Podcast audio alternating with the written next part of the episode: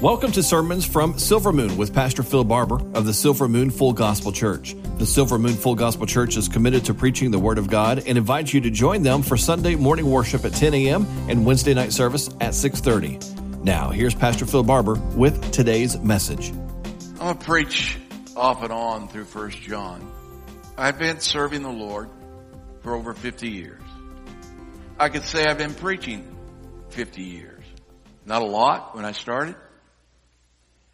And as I've studied the scripture, and more and more recently, I began to realize, maybe because of COVID, that there are a lot of people who think they're Christians.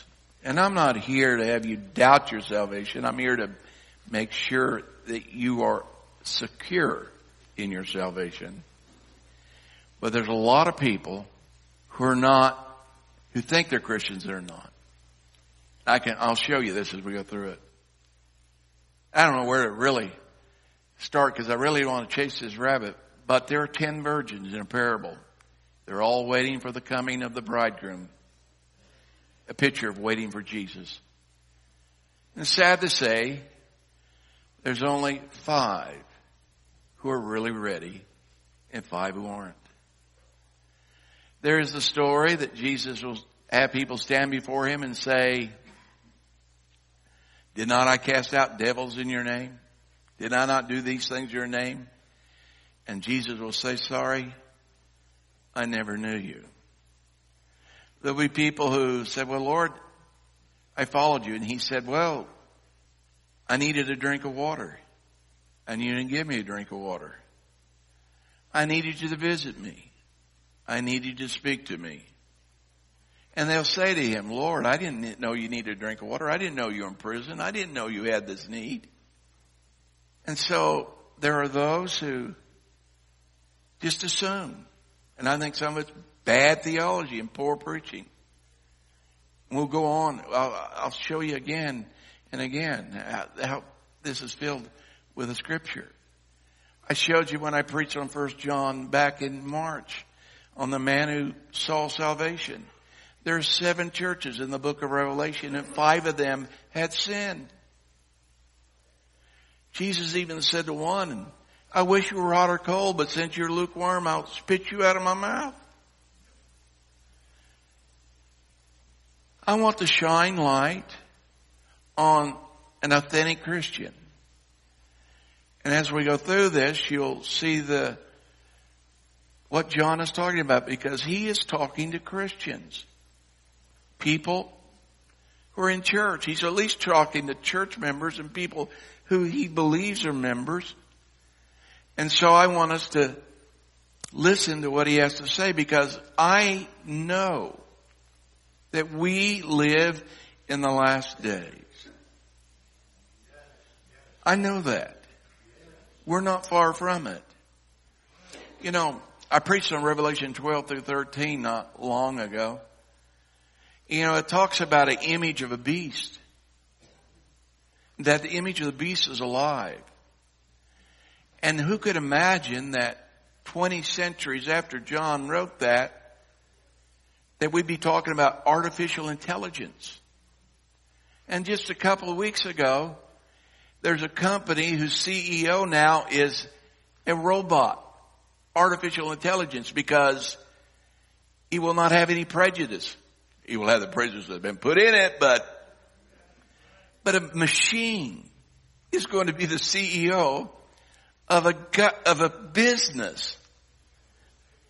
We live in perilous times. And surely you want to know that you're walking in the light and not in darkness. And John is writing to a bunch of people who have had false prophets, and you need to realize this. We live in a time when there are many voices, and you need to be able to be, be able to discern the voices. That's why one of the nine gifts is discerning of spirits. It's not discerning what you're thinking or feeling about me. It's discerning the ability to discern whether it's satanic or the Holy Spirit or perhaps even the flesh. Okay? And John gives you and me in this passage of scripture three tests that you must give yourself. I'm not going to give it to you. You must give yourself to see if you are a Christian, really a Christian. Before I remind you of those three tests, let me state emphatically that John would be shocked, would have been shocked, at what passes for salvation in some circles of American evangelism today. Here's what you've been told.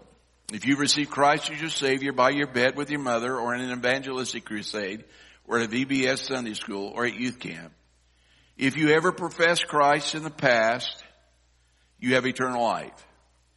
Even if you never honor Him as the Lord of your life, even if your life never changes, even if you continue to live entirely as unbelievers do, even if you have no fruit, even if you have no works, even if you're continue to take drugs, continue to gamble, continue to drink, continue to commit adultery, continue to commit fornication, continue to lie, continue to gossip, continue to practice sin. And I talked about that last week, you remember. I said that it's, and I was talking to Fred today, and we was talking about good illustration. I, I told him I use this because he's preaching on the lust of the flesh. It'll be interesting if he uses this today as we are talking. Remember what I said. It's not that you sin, but you have a heart that you want to quit sinning. You're willing to give it up. It's like I said this, and this is what I told him, and he said this was good. I said, it's like some of you are fortunate. You're not, you never have to diet. Okay? Never. But I use the illustration that people who go on diets wait till Monday.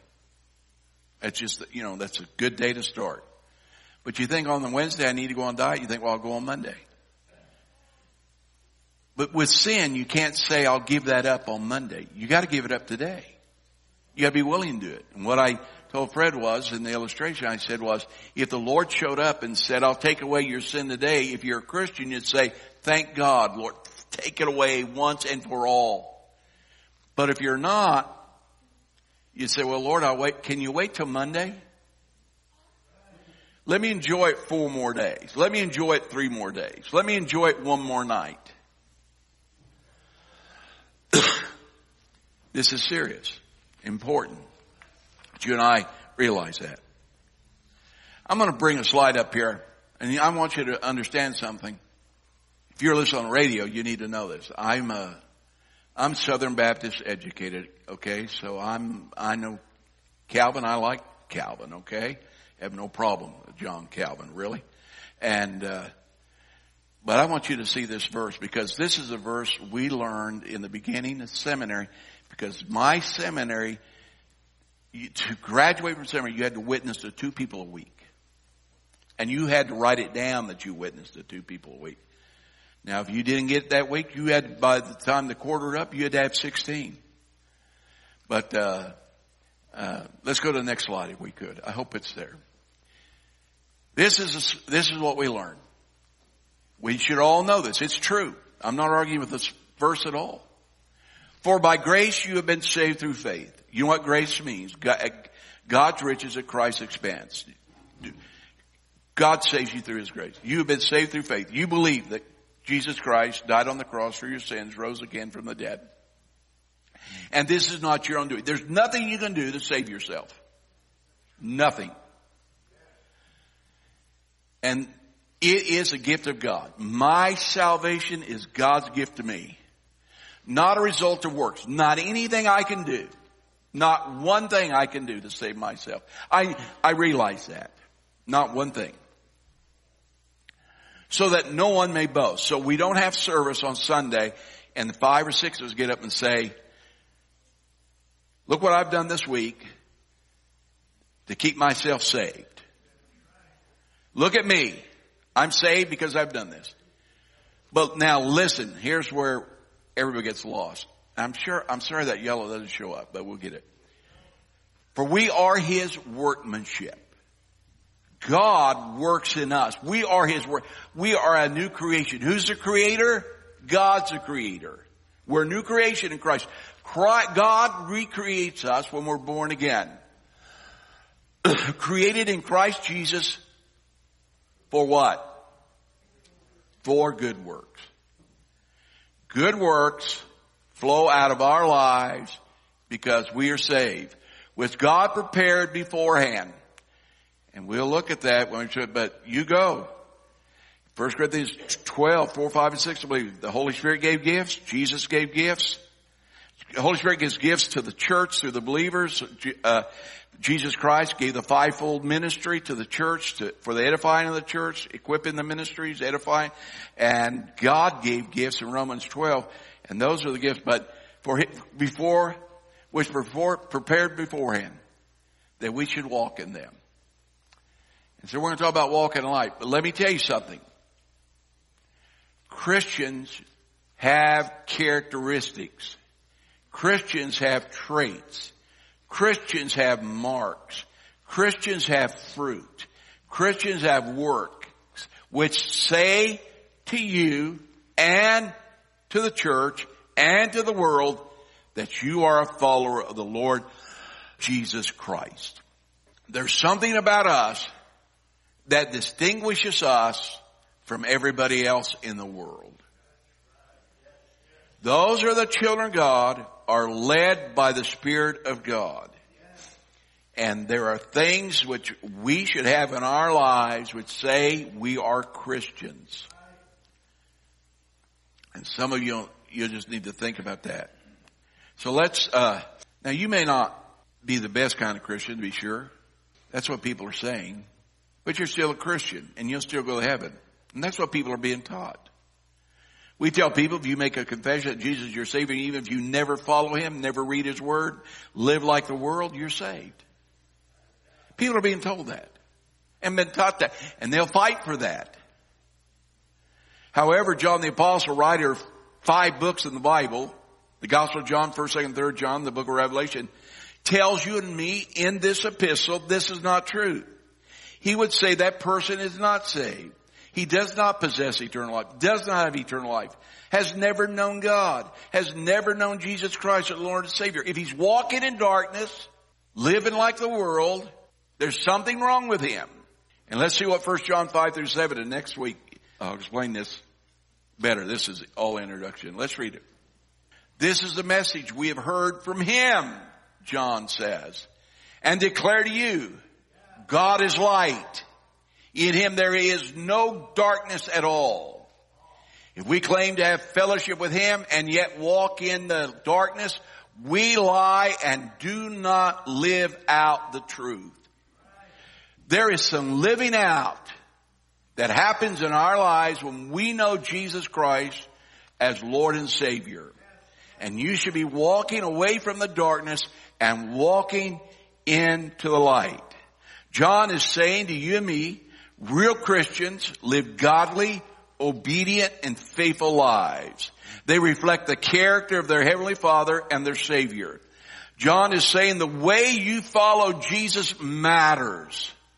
The way you treat others matters. The way you live matters.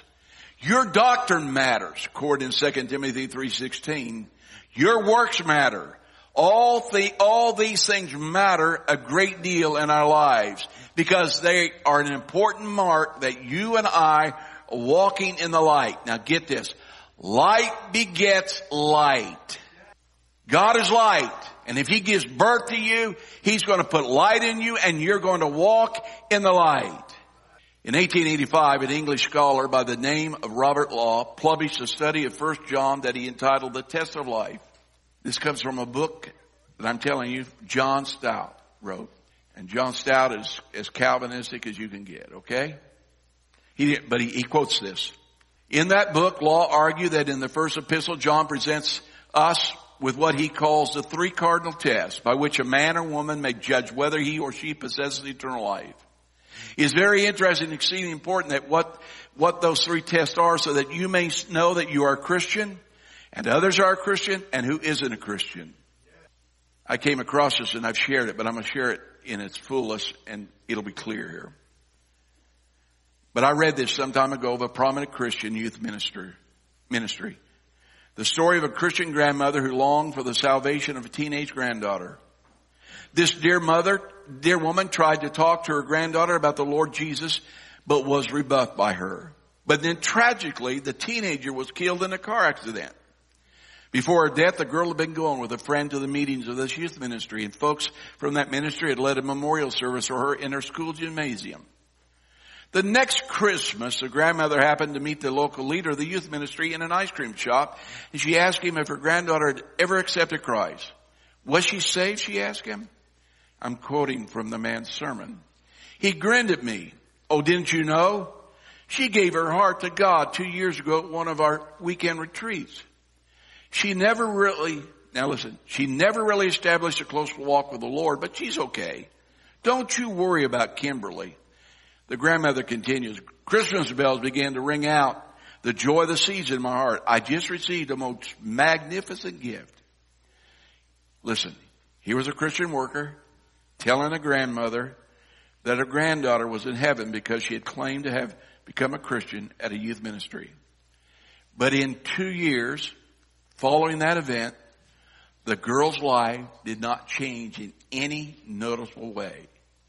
She showed no interest in Jesus Christ that was detectable to a grandmother who loved her and cared about her soul.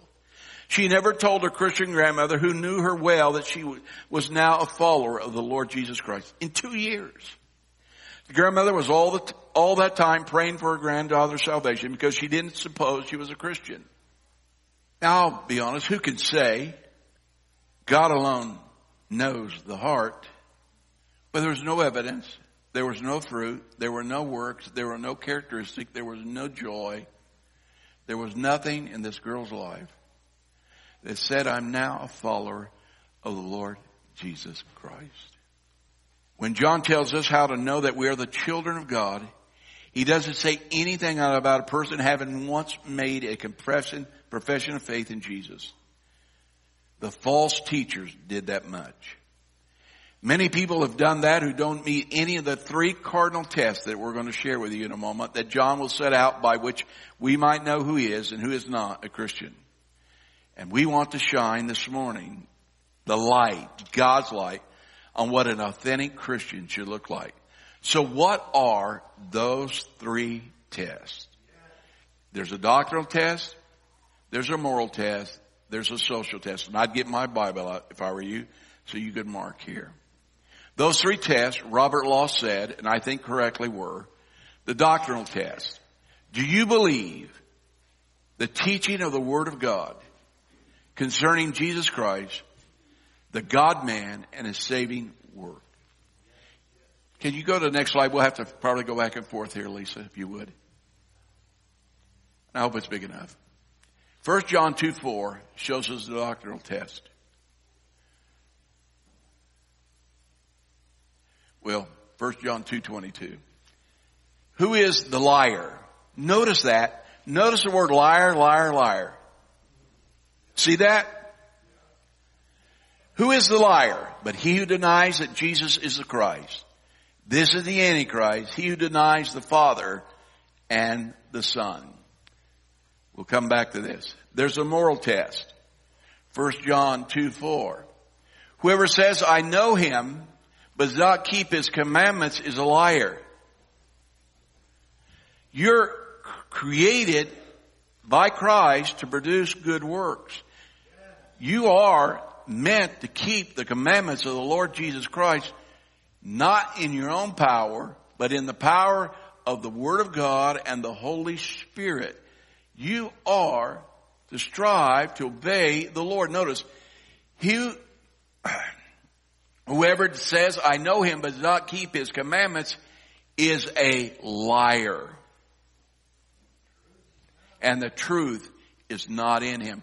Now light and truth are synonyms, mean the same, the same thing. So the light's not in him. And then there is the social test. 1 John 4 20. If anyone says, I love God and hates his brother, he is a liar. For he who does not love his brother, whom he has seen, cannot love God, whom he has not seen.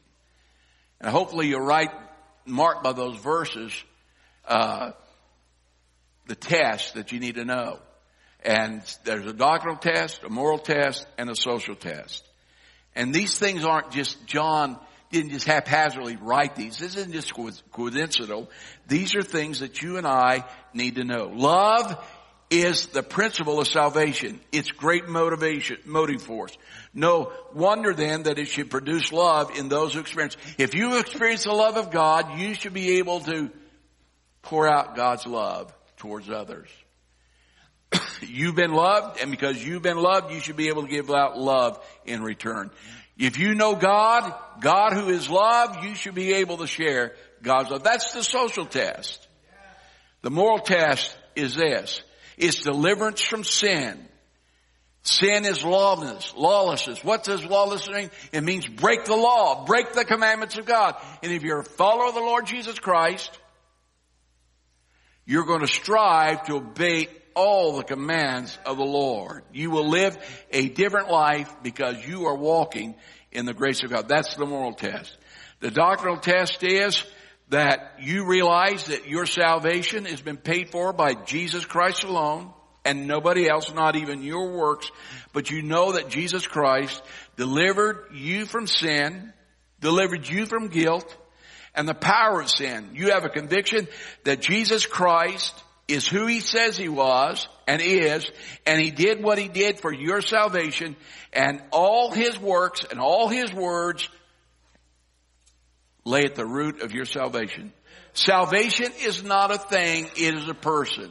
You and I are following the Lord Jesus Christ. Jesus said in John, if you follow me, you'll be my disciples indeed. If you continue to follow me, you'll follow, be my disciples. It's not just like okay, I gave my heart to Jesus. Now I can go and do what I want. All of us mock those who think, well, I can, I can sin and now I can go to mass. and go make confession. We don't believe in that. There's no license of sin. We realize that Jesus Christ paid for our salvation because He paid for our salvation. I'm born again. I, Jesus Christ, my Lord and Savior. I'm going to follow Him. And if I'm going to follow Him, I am going to obey Him.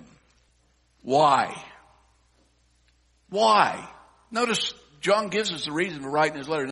I write these things to you who believe in the name of the Son of God, that you may know that you have eternal life. God, you need to know this, and you need to know why. And you, you say, well, how do I know? Well, no, there's these tests. There is a moral test, there's a social test, there's a doctrinal test. And what you believe is important, how you love is important, how you walk with God is important. So, do you think of salvation as John thought about, thought about salvation? Is the assurance of your salvation important to you? I can say this. I've never doubted my salvation. I've never doubted my call. Now sometimes I've, I've never wished I wasn't saved. I can tell you that. I'm glad I'm saved. I've never been jealous of the sinners. I don't look at them and say, boy, I wish I could do what they did for a weekend. Doesn't appeal to me at all. I'm glad where I'm at this morning. I'm glad I serve the Lord Jesus Christ. I'm glad I'm saved. Now on the call, once in a while I thought, really, Lord, this is the best you could do was me. I, let me tell you, I've told you this. God called me to be a missionary to Ecuador. I had a speech impediment when I was a kid in English, and guess what? As a 40 year old man studying Spanish, I rediscovered that speech impediment. I, I'm still a little leery of just starting out in Spanish because I've kind of got my own Spanish accent. You can't say what country I'm from. I thought, Lord, why? You know, I was, I was having a great time at Marion, Arkansas, pastoring that church. And you brought me out here where I can't talk to anybody yet? I'm going to tell you something. I'm not, there's no reason to doubt your salvation if you know the Bible. And if you know how you're living. And you know your heart. I want to obey the commands of the Lord Jesus Christ. I want to love God with all my heart, soul, mind, and strength. And if you're a Christian, you do. I want to love my neighbor as myself. I want to overcome sin. And I detest and hate sin when it shows up in my life and it will show up. And that's what John will say. But he says, we an advocate with the Father. Now I'm going to show you why Jesus Christ is so important to you and to me. There's no reason to doubt your salvation if you know the Bible and you're living according to its word. You and I are to walk in a light. Is the assurance of your salvation important? Do you live as if it's important to you? Surely, I know that every day we got a lot of things going in on in our mind. We got a lot of things to do. But do you ever stop and think once in a while about your eternal life? Have you ever thought about, are you pleasing God? Have you ever thought the attitude you are, you haven't, you, the attitude that you have right now, is it pleasing to God? Is my spirit right? Is my, are my conviction right? And what I'm wanting to do, is it right? Is salvation the most important thing to you? Because it's all that really matters. The supreme interest of your life, the supreme interest that you have for the life of your children is salvation and their salvation. What will it profit a man if he gains the entire world and forfeits his soul?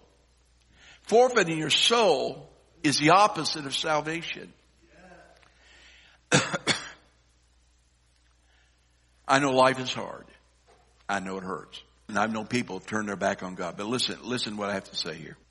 Life is difficult in many ways. What if, you been, what if you have been disappointed in many hopes?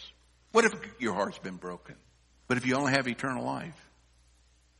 If only the day is soon coming when all that is wrong will be put wonderfully and forever right. What is a lifetime of sorrow and sickness and pain? If it is to be followed by eternity of pure joy and happiness. Do you know how many, how few people there are, at least comparatively, who think this way? Because if you listen to a lot of gospel, it's all about being happy now. And there are many people who suffered and hurting who had a pain. What about those people who have a thorn in the flesh, who struggle or hurt? What if you were one of those? What if one of you of those had a thorn in your flesh or trouble or trial? Would you think this is only for a moment in my life because what is ahead for me is worth it all? The old timers had it right. Remember the song, It Will Be Worth It All when I see Jesus. And when you're struggling, when you're hurting, when things are against you and people are against you, do you bellyache and moan or do you think, Jesus, one day this will all be over? I'll know Jesus Christ. I know Jesus Christ is the Lord and Savior. And he'll take me to heaven. Thank you for listening to Sermons from Silver Moon with Pastor Phil Barber. To find out more about today's message, you may contact the Silver Moon Full Gospel Church at 417 472 3360. The Silver Moon Full Gospel Church is located on Highway 59 North between Neosho and Diamond, Missouri. Morning worship is at 10 a.m. with a Wednesday night service at 6:30 p.m. The Silver Moon Full Gospel Church, where the distance is worth the difference.